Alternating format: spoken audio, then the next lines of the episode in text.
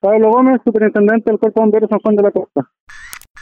Se recibe un llamado de incendio en el sector de Misión San Juan, en el retén de Carabineros. Bueno, por la lejanía de las unidades, la difícil forma de conseguir agua aquí en el sector, pérdidas del recinto son totales.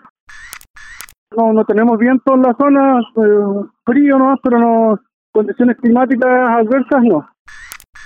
El incendio ya fue controlado, pero no, no ha sido apagado en su totalidad. Eh, hasta el momento no, eh, y eso ya le corresponde la experiencia al personal de la Bocardia identificar lo que es el origen y la causa del siniestro.